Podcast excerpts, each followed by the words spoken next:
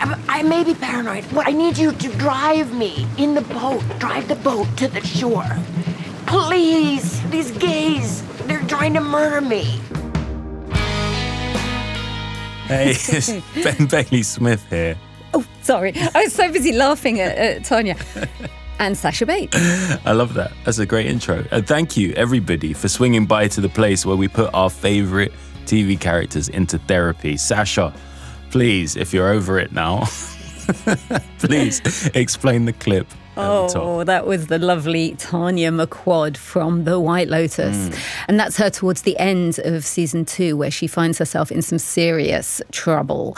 It is, and justifiably so, one of the most talked about and loved TV series of recent years. Yeah, it's an incredible show. I think it was my sister who was like, You got to watch the show. Mm.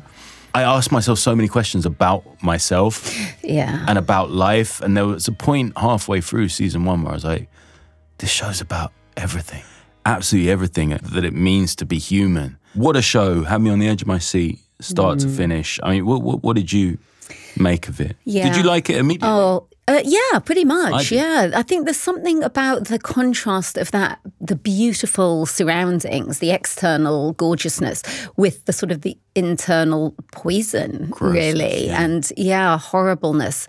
The endless sort of questioning that they all do, and the sort of the there's an internal emptiness, particularly in in Tanya. But she's also a contrast because she's sort of monstrous in in many ways, and yet you can't help but love her. She's got this sort of guileless charm about her, even whilst she kind of uses and abuses people. Yeah, we're in this sort of triangle of sadness succession era of mm. TV and movies where you know, and the cost of living crisis, inflation around the world and stuff, where you see a lot of television that sort of reflects mm. gross levels of, of privilege. But what struck me about the White Lotus was it was not just a like Succession light or something like that. It was it was way beyond that. Yeah, know? and that there is no good or bad. There is no like evil mm. or angelic. Mm, yeah, There's, everyone's just trying to get by. Absolutely, mm. with whatever they have. And very misguidedly in, in many instances. You really see it generationally as well, don't you? Yeah. Because with every difficult character in The White Lotus, there's a, a, son or a daughter or a grandson or granddaughter, and you mm. can see the effects that we often talk about on this mm. show about what learned behaviors, down. what's passed down, what's genetic, what's what's exper- experiential. This is a bit weird because we're looking at season two, right? Uh, well, both series, well, yeah, both yeah, yeah. So that's one thing I should warn you about. We're going to look at both, which means the spoilers are kind of doubled in a way because we are we are going to look at the ending of season two, which was probably the last thing I saw on TV that got me out of my seat. Yeah. I actually leapt up mm. from my sofa. So if you haven't quite finished it, please do feel free, just pause this, come back later. And if you've seen it, you'll know there's going to be a lot of adult issues and probably language. And, you know, like expensive sun cream, it's going to be liberally applied throughout this episode. So please stay tuned. We're going to delve into the salty world of the White Lotus, where we will be asking why did some people behave like big babies? And, you know, why is it more obvious in wealthy people sometimes? And how can we learn to spot terrible mistakes heading our way? Let's peel back those onion layers. Shrink the box. Okay, recap time, guys. For those of you who might need a reminder on White Lotus, season one and two, I'm going to give you as much as I can without just boring the pants of, off of you, okay? So, because there's a lot of plot, but we'll get into that as we go along. Let's look at the characters. Season one, it starts with this body being loaded onto a plane. Okay. And we rewind after that seven days earlier and meet a bunch of people arriving at a five star Hawaii beach resort. And these people include these honeymooners, these young honeymooners, Rachel and Shane Patton. Shane, in particular, he's just creates this beef immediately with the hotel manager, Armand. And then we've got the one and only Tanya McQuoid, who's there to scatter her mother's ashes. And she becomes weirdly enthralled with this lady Belinda, who runs the spa. Tanya then meets this other guest, Greg, a middle aged guy, and transfers her attentions to him, ignoring the fact that she offered a potential business venture to poor old Belinda. Season two, it's all different guests, apart from Tanya McQuoid, Jennifer Coolidge. And this time they're in Sicily. And again, We open with the discovery of a dead body. Uh, we don't know the identity. We run back a week once more. Uh, we're reintroduced to Tanya, who's now married to Greg. She arrives with her assistant, uh, a young girl called Portia. Greg leaves Tanya in Sicily, so she then befriends this guy, Quentin, kind of slightly creepy, sort of rich guy, and his gay friends who take her to this palazzo that he owns in Palermo, and chaos ensues. Enough of me, Sash. Tell us who we've got this week. Yeah, well, it is uh, Tanya McQuoid who, after she does meet Greg, she becomes Tanya McQuoid Hunt. But when we first meet her, she is single, very much single and alone in all senses. I mean, you can see from the word go that she hasn't been properly parented, but we do also come to learn from what she tells us that her mother was fairly hopeless. Her dad was absent, um, all sorts of horrible illusions about her dad. She does sort of typify the the wealthy and entitled guest that the White Lotus attracts and panders to. Uh, well, let's let's dig into that a little bit because we I I, I said at the start that there's uh, you know there's a reflection that some wealthy people act like big babies. Not all, I, and I, I, always say myself, I've been an idiot with money and without money. So you know, but you know, there's this suggestion that there's there's no patience. The people want things now. It's very demanding. Tanya definitely has that as well. She's maybe more gentle in her approach. Uh, is there a link, do you think, between you know extreme wealth and, and this behavior? It can manifest differently in the seriously wealthy because they can just buy what they want. But I think the tendency to use other people and to remain a big baby, it can be seen the sort of the equivalent would be somebody who haven't got the money they're using threat in the way that the wealthy can use bribery so i don't think it's exclusive to the wealthy but obviously money makes it easier because you can just buy what you need and you've got less impetus to try and change because you can just throw more money at the problem but if you are lonely, you can also sort of buy your way into friendships and stuff like that too. Well, you can buy yourself into relationships, relationships whether they're actually friendships, yeah. is is one of, one of Tanya's problems. Really, is who can, yeah, who can she trust and who mm. actually likes her and who is just there mm. for the ride.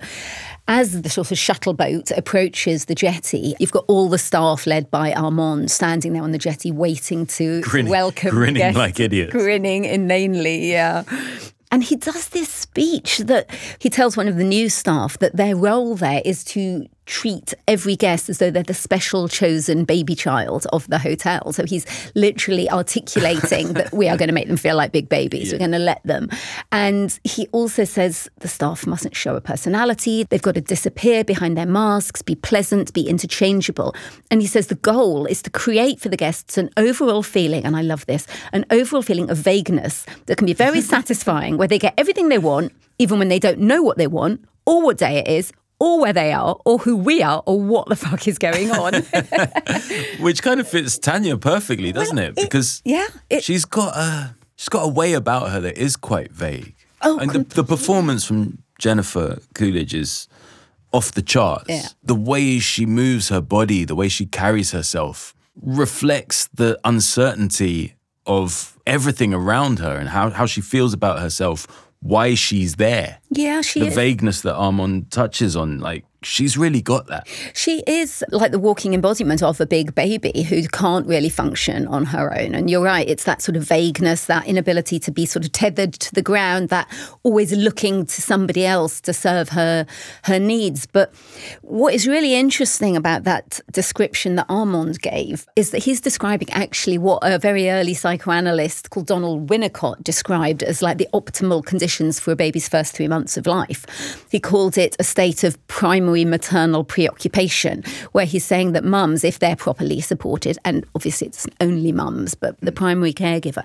can completely give themselves over to the baby. So they do get to experience that sort of Eden like state of omnipotence where they learn to trust in the world. They learn to trust that if they cry, yeah, they will be given food, they will be changed, they will be hugged, they will be held. But if they've never experienced it, or if they're brought out of it too abruptly or too callously, they're constantly sort of yearning to get back there. And that's sort of what Tanya's doing, I think. I don't think she was ever properly held, related to, understood, seen. And so there's a sort of crisis at the very heart of her existence. That, so she, and she's always trying to get back to that Eden like state of, of perfection, which of course she can't, but it makes her very insatiable. And she's constantly looking to others to fill that void she like makes these demands, but they're almost garbled. She's she's a mumbler. Mm. She keeps her shoulders down, and you know mm. she's covered in all sorts of fabric and big sunglasses. Yeah, and you don't get the sense that she has any idea what to do with these ashes that she's carrying because of the weight of what they mean mm, yeah. to her. She's she hasn't quite worked that out. Yeah. yeah. Yeah. That seeking, that yearning, that trying to to get something that she's never really had is what characterizes her. And I think you're right about the ashes, and I think they symbolize a lot. She's clutching the ashes to her in a way that she could never clutch her mother to her in real life. And I think the ashes show that her mum probably was a sort of dry, dusty, unsatisfying, no life about her her person. And we we go on to learn a bit more about the mum and she can't let them go because she never actually had her mum, I don't think. So, she, of course, she can't let her go because she's still trying to get her back. I don't think she's ever been looked after. So, she's always looking for a mother figure to kind of hold her and, and do that early, early parenting of regulating and calming. She looks to find a mother figure in Belinda, lovely Belinda, who is the spa manager, who who sort of acts in loco parentis. She is very hmm. maternal. She does all the things that Tanya clearly has been missing. She holds her, she chants to her, she sings to her, she says, Go inside, nurture your inner child. She's really loving and she does it in a way that Tanya can kind of receive it. I mean, she gets nothing back, sadly. Tanya promises her a lot. Yeah, that's a real fascinating relationship. Those two women. At first, I just didn't know what was going on. Then I realized, oh my God, she needs she needs, needs someone to hold her. She needs yeah. someone to tell her everything's going to stroke her hair and yeah. tell her everything's going to be okay. Yeah, that, that non-verbal way of communicating the infant's need.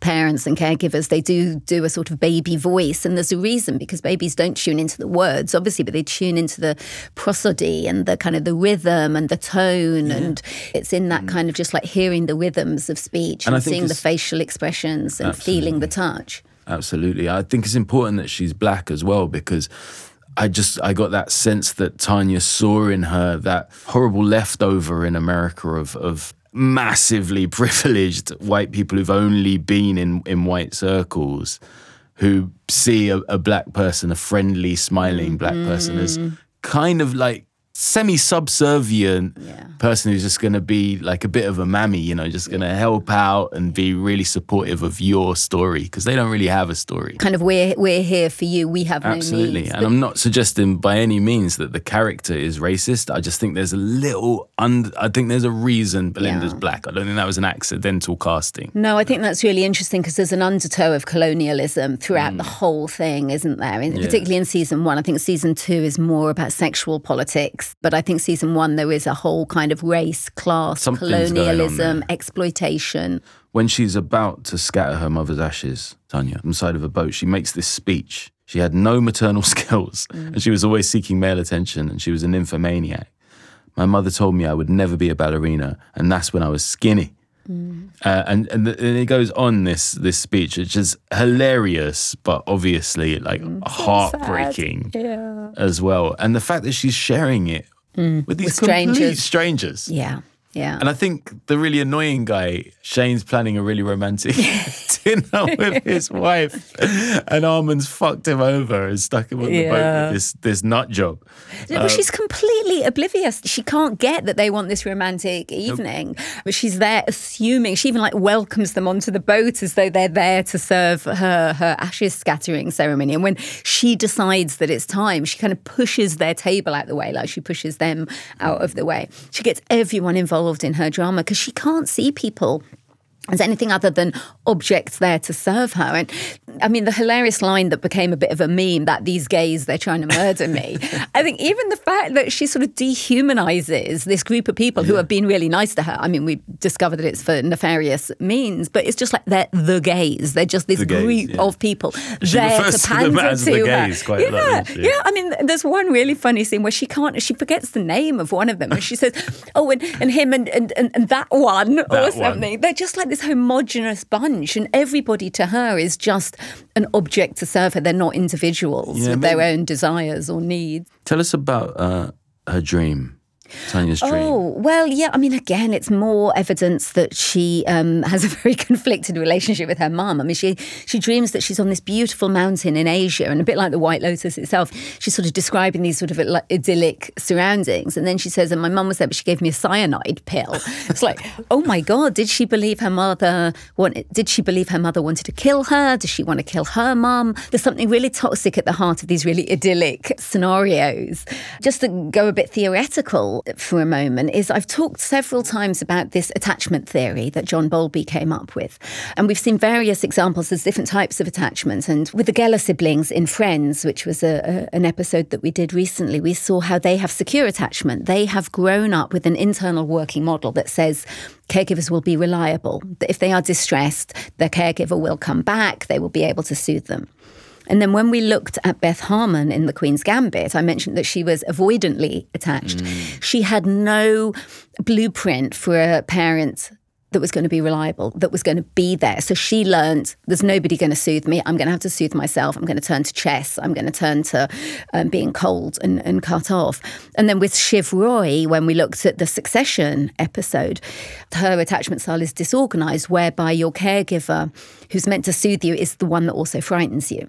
So the fourth one, and I, I realize I'm sort of rattling through these, but I think, this is this is incredible. yeah, they're So I was waiting for the fourth. Yeah. When I listened back to Succession, you said uh, there's four types. I was Yeah. like, what are they? We've And only I done never three. found out. yeah. Okay. So, well, I think my speculation is that Tanya has the fourth type, which is called preoccupied attachment. And that's when your caregiver is unreliable, but in an unpredictable way. So sometimes they'll be there for you and sometimes they won't. So you're constantly having to work out what do I need to do to get them to pay attention. And often what happens is that you become, as Tanya does, very hysterical, very loud, very clingy, very needy. You're always trying to say, I'm over here, I'm over here, pay me attention. And it means that somebody who's got preoccupied attachment is very insecure, very anxious in their relationships, is constantly trying to get that reassurance that, yes, I am here, I will come back for you. And they tend to crave intimacy, as she does, but remain anxious about whether romantic partners will meet their or friends will will meet their emotional needs. And are very, they're very hyper vigilant to rejection. And we see that throughout with Tanya. Mm. Any hint that somebody's going to reject her that they are not going to be there for her she kind of chases and chases She says it explicitly to Greg mm. at one point. She You're says right. like I I just need to let you know like Yeah. I'm very very difficult. This could go horribly wrong Yeah. for you if you're serious about me. I don't know if I can be serious. You know, all of that so she lays it on the line. yeah she actually uses the word says, needy he just laughs and says, you know, I'll be the Yeah. I'll be the judge. you know. Yeah, I think mean, you're great. Yeah, yeah. I mean, it's so sad when you see that where that relationship I know, goes. um, but yeah, she can articulate, "I am needy, I am clingy." This has clearly been stuff that's been thrown at her repeatedly. And you get the sense she's been to therapy. This is sort of the problem with people that have got all the therapy speak and they've taken it on board cognitively and they can say, oh, yes, I'm this or I'm that. Or they're going to say their label, I'm preoccupiedly attached and that means means this. But knowing something is not the same Doesn't as mean you're going to be able to behave in the right no, way. if it was that easy, we'd all just read a self-help book and say, "Oh, I can see what I've done. I'll just change it." The point is, is you have to re-experience it. You have to trust the person that you're with, whether that's a therapist, a caregiver, uh, a partner, to be able to hold you when you do fall apart, so that you can tolerate the falling apart. She can't tolerate falling apart, and again, I think we'll, we'll see loads more examples of, of this. Yeah, I mean, she does. She loses it a fair bit. Yeah. If it wasn't so comical, it'd be it'd be really sad. And I, I do want to ask you why. Uh, let- Let's let's play a clip first. Couples don't always get along. You knew I wasn't great at this. I've been married four times. Or Tanya. I thought it was only three. Tanya, four including you. I just love you.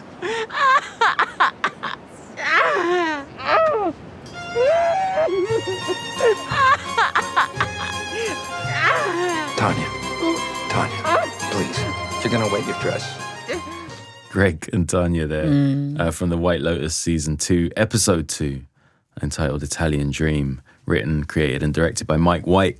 Jennifer Coolidge there as Tanya, and Jon Gries as Greg. We'll give you full credits for this and for all the clips used at the end of the podcast. Sasha behavior there again, very childlike, really reminded me of. I mean, I don't want to call them crocodile tears. She's she's clearly upset, but the f- sort of forced mm. really reminds me of like when my kids were little and then mm. like they've fallen but they haven't hurt themselves but they want me to know that they're upset about the fall. Yeah. so they're sort of over exaggerating Yeah, well, the again, tears. again, it is like that sort of that attention seeking, and she does cry exactly like a toddler because she's got stuck at various developmental phases. She's sort of part of her is still stuck at that like infant stage that never got the kind of what she needed when she was young, and then I think uh, there's also a part of her that's stuck at toddler stage where she can't manage her own emotions. She feels an emotion, and it's overwhelming to her. It floods her nervous system. And she's never learned to, to regulate that. Most of us, we learn to sort of self regulate, and we learn to self regulate via initially being shown how to do it by a parent or a caregiver who does what we call co regulation. It's what Belinda did to her. She held her, she sang, she rocked her to and fro, she put her to bed, she said it's going to be okay. So, by Belinda staying regulated, by breathing slowly, by being grounded, gradually a child can learn to do that for them for themselves but they're too young initially they don't know they've got no resources and Tanya's never learnt those resources so the minute she feels flooded with an emotion and she's very emotional here because she's being threatened with loss and abandonment which is her her big fear. Instantly she'll go into being that abandoned toddler or if I can't manage this on my own. I don't know how to do it. And she doesn't know how to do it. She's never had it modeled. What do you think she expects from greg to be her a sort of auxiliary ego almost because she's got no self-worth no sense of self no healthy ego in the in the freudian sense as in an ego being a, good thing in, in knowing yourself and having a feeling that you're worthy and that the world is is safe and, and people will be there for you. So she has to subcontract it out and have an auxiliary ego in the form of belinda or portia in the second season. She tries to make portia her it's almost like she's a pet. It's like just sit there on the sofa while i sleep or just wait in the bathroom while I see the clairvoyant, or just hide in your room and just be there for me to pick up and, and, put down. She needs to have someone. It's almost as though she doesn't know she exists unless somebody's there saying, "Yeah, I'm I'm here with you." I still just want her to win. I just cared for her so much. And Yeah. I, I punched the air when she came back. There is a charm to her, as there is to, to toddlers in a, in a way. There is a sort of childlike charm. And that part of you wants and part of you is willing her to have have a good relationship because she never has and she's so unhappy and she's so lonely. And she just has no capacity to make a relationship. She keeps trying, but she does it by throwing money or histrionics at the problem mm. because she can't relate. She doesn't believe that anybody will be there reliably. So she thinks she has to act out or buy people mm. to get them to stay. Bless her. Well, after the break, we're going to look at why the gays appeal to Tanya's inner fantasy world, and also why fairy tales don't always have happy endings, and how we can learn to spot red flags. So we will catch you after these messages, unless you're a subscriber to the take, in which case we'll be back faster than I can smash a Testa de Moro vase. Keeps bloody staring at me. Why?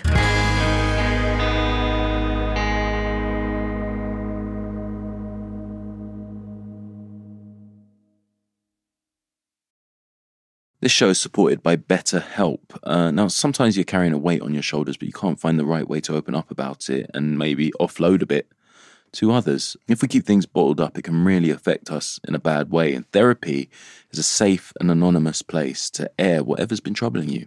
I, know this personally. It always feels better just to speak your truth. It, it- honestly, you genuinely feel lighter. And the Ramon can tell you all about feeling light or heavy. So if you're thinking of starting therapy, why not give BetterHelp a try? It's entirely online, suited to your schedule. Fill out a brief questionnaire to get matched with a licensed therapist and switch therapists anytime for no additional charge. Get it off your chest. with BetterHelp. Visit betterhelp.com slash shrinkthebox today to get 10% off your first month. That's betterhelp, H-E-L-P dot com slash shrinkthebox. Get an inside look at Hollywood with Michael Rosenbaum. We wanted to get Keanu Reeves on the show for a long time. Let's get inside of Dogstar. You toured with Bon Jovi. Bon Jovi. It's like, were you crawling out of your skin with nerves? You know, you're the opener before the opener, and Nerves are different than fear. Nerves are more like excitement and. Well, my nerves like- are fear. Okay, that's Rob, different. my, my nerves are fear too. Brett, what are your nerves? I just pretended there was no cameras there. Inside of You with Michael Rosenbaum. Wherever you listen. Do you ever wonder how celebrities order food? Like, is Sarah Paulson a Diet Coke or a regular Coke girlie? Some peasant coke? No. Or how does Sofia Vergara order a pizza? No, no, no tomatoes. I cannot eat tomatoes. Tomatoes? Yes. Are you cool with mushrooms? Not really. If these are the details you need, and I know you do, I have the podcast for you. I'm Jesse Tyler Ferguson, and on my podcast, Dinners on Me, I take some notable friends of mine out to dinners in Los Angeles and New York City. Listen wherever you get your podcasts. That thing was delicious.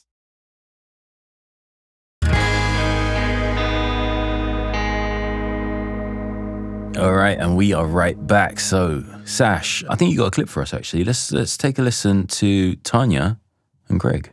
My fantasy day in Italy is. Well, first, I want to look just like Monica Vitti.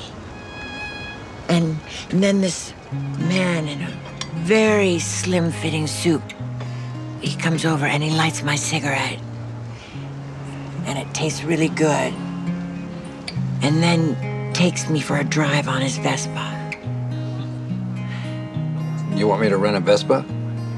Then at sunset, we go down very close to the sea to one of those really romantic spots. And then we we drink lots of aperitivos and we eat big plates of pasta with giant clams. And we're just really chic and happy and and we're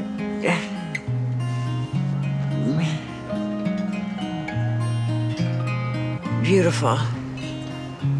All right. Sounds good to me. Really? Sure.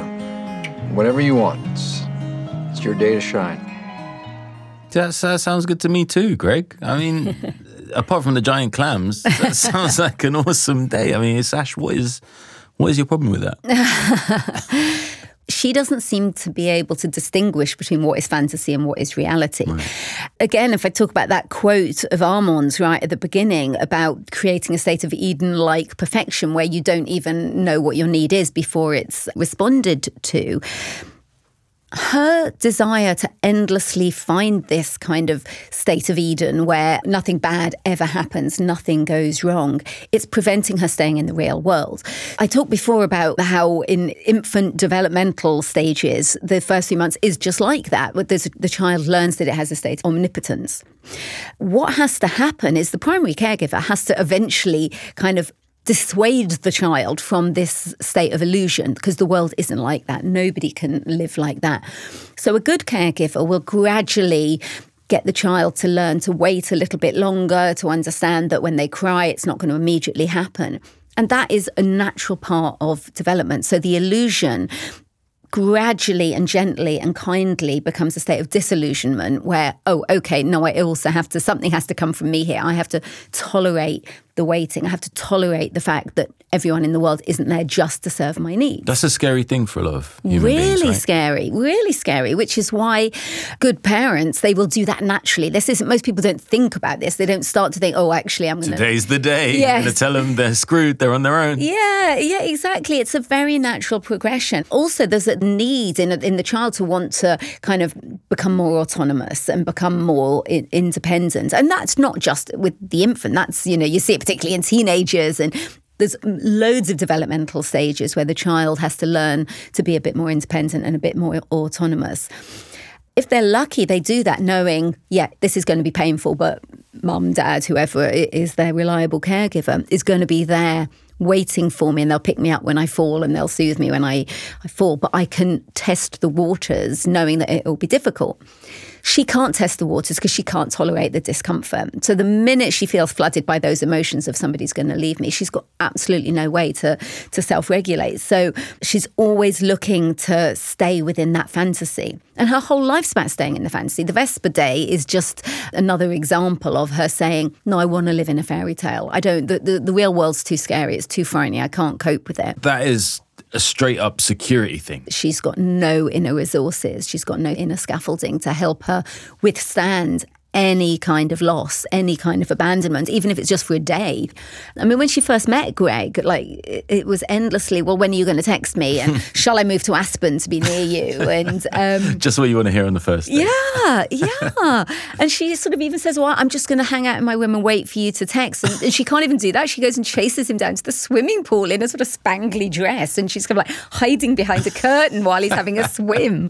She's got no capacity to, to be alone. Do you think she pines after a lost childhood or a return to maybe the last time she felt like she was just a little kid mm. who, you know, everything's taken care of? Yeah, I don't think she ever felt that though. Uh, I think maybe she never. Felt. Yeah, that. I think that's the problem. If you've never had it, you're constantly seeking it. Whereas at least if you've had it, you you've got a sort of inner, inner stability, and you've learnt that well, it's not there right now, but I know what that feels yeah, like. remember it. Yeah. So instead, she play acts. She mm. she pretends to be childlike. Please look after this bear, kind of thing. Yes. around her neck. Yeah. Portia. When I see you, I, I see a younger version of me. You know, when I was a little girl, my mother used to dress me up like a little doll. And I was always a little doll, waiting for someone to play with me. You know, when you're empty inside and you have no direction, you'll end up in some crazy places, right? But you'll still be lost. What are you trying to say? Like, get your shit together, Portia. oh man. Yeah. Uh, no, she's projecting her own stuff onto Portia. She knows that she's lost, absolutely. but she can't do it. She can't. She can't actually take her own advice. Yeah, another another example of how self-aware she actually can be in in various moments. And mm. you're like, mm. yes, yes, do something mm. about it. And then you're like, she can't follow through. It's never going to happen. No. People like that are by their very nature, innately vulnerable. And what we see as season two develops is that she can be easily manipulated. Mm. And when we meet slimy Tom Hollander, no offense, Tom, just very good at it, playing Quentin, we get that sense straight away that Quentin's got a good steer mm. from our very own Greg mm. on how you go about dealing with Tanya McQuoid yeah, this is what she's been waiting her life to, to hear, really, that she matters. And she's got all these gays, as she calls them, paying her attention and lavishing her with sort of food and wine and palazzos and taking her to the opera. And I mean, it's another fantasy, that whole night at the opera thing. Oh, my yeah. Goodness, her outfit. Oh, it's incredible. And wanting to believe the woman in the next box is the Queen of Sicily. It's And she Doing just. a little wave. Yeah. They're playing her own sort of minor prejudices again, I think what I read into it was that thing of like how some people might think, oh, a bunch of gay men around a, a glamorous woman like that, they're going to treat me like mm. Barbra Streisand, how yeah. they see Kylie Minogue. Yes. You know, they'll, they'll, put me on a pedestal like like those mm. two, and I think she mm. slots right into that role to have this amazing sort of queen like yeah. female to, to lead them yeah. in Gay Town. you know, yeah. she's got, got, these all backwards ideas, which I think they also spot and play yeah. on. She's going to willfully not listen to anything that doesn't suit her, which is exactly what happened with the, the clairvoyant. When Greg leaves and she's in another sort of panicked, I can't cope, she immediately says, Get me a clairvoyant, get me a fortune teller. Next step from the spa yeah, you know, yeah. Ch- chanting. Yes. Right now, a clairvoyant. Yeah, you know, I need somebody to Reiki, tell me. Then it will be, you know, whatever's next. Yeah, but what's interesting with the clairvoyant is that she literally does exactly that. She wants her to tell her it's all going to be okay. And the clairvoyant says it's not going to be. And Tanya goes mad. She can't cope with somebody saying, get your shit together, like she said to Portia. She can't cope with that. And she doesn't want to hear. She's willfully blind. And I think it's really interesting because clairvoyant obviously means clear sight. That's what you need, really. You need clear sight for awareness. She doesn't want to know clear sight. She wants to go back into the fantasy world. She just wants to be told it's all going to be okay. It's one of the things I suppose that separates us from like other animals and mm. stuff that we can have these flights of fancy. Mm. How can we know when a fantasy is is helpful and healthy and when it's dangerous? Everything has its shadow side. Mm. Everything, if something looks too good to be true, it is. Mm-hmm. Everything has a shadow side, apart from Peter Pan, who didn't have a shadow and he wanted to stay childlike. We're talking about fairy tales, and that's exactly what we see. She's wanting to stay a child, or she's not able to move on from being a child because nobody helped her move through those developmental phases and she hasn't got the maturity of nervous system or neuronal pathways they've never developed enough for her to manage the pain that comes up from saying it, it, it, this is real and it's not as good as i want it to be Earlier, we said we'd talk about how we can begin to spot red flags hurtling towards us. Let's get a bit mm. deeper into that. Saying to the fortune teller, No, I'm not going to hear this, is basically what she's done with every relationship. So you have to understand that nobody's going to hand this to you on a, on a plate. So all the little red flags that she's been shown about Greg's shadiness, about why he wanted her to go to Sicily and then disappeared, the kind of the mumbled conversations behind the bathroom door. You know, there's so many things that happen to her that she just ignores because she's she wants to believe in the fantasy. There's no happy ever after. There's a happy ever after that that involves working. She's so isolated, you know, even when she's around people, eh, people who appear to be close to her, she's she's so on her own.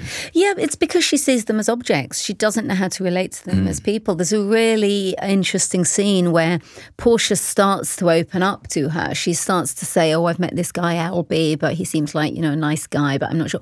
And Tanya just talks right over her mm-hmm. in the same way that she couldn't get that Belinda was upset that in, the, in season one, she just says to Belinda, Oh, no, sorry, I'm not going to do this after all, without having any notion that that's going to impact on Belinda because Belinda's not real to her. But it's mm. because nobody ever actually paid her attention. Yeah. So, um, and ironically, it's what fucks her because Yeah. if if she became real, genuine friends with Belinda, if she became real, genuine friends with Portia, Mm. yeah. by season two, she would have these two best friends.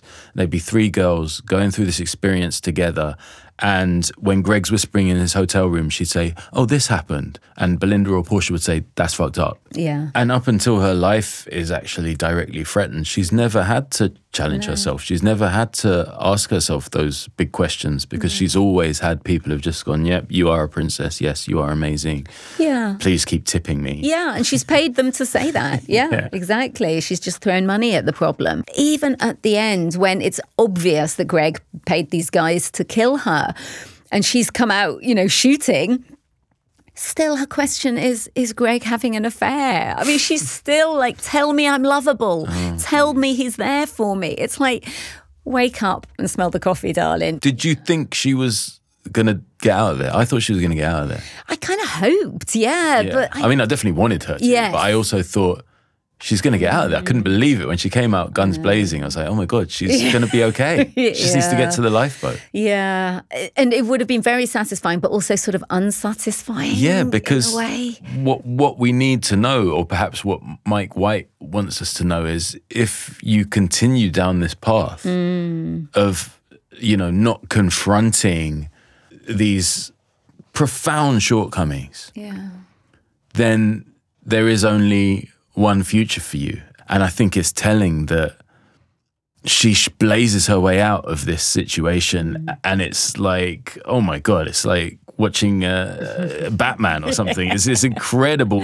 I'm cheering her on. Then all she needs to do is just get on this lifeboat. Yeah. And still you see the poor decision making. I mean, what she's thinking with that jump. No, I know. At God only t- knows. I mean, just climb turn. down. Yeah. You know, get a rope, do something. that assumption that s- some other part of the universe will take care of her is there in the choice that kills her. Yeah, absolutely. She's just like, oh, I'll just step off the boat I and then I'll land in the lifeboat. I know. The whole way through both seasons, she's veered from that omnipotence of give me what I need because I'll give you the money to do it. And that helpless, I can't actually manage the most basic of relationships. I can't manage um, kind of staying alive, really. All right.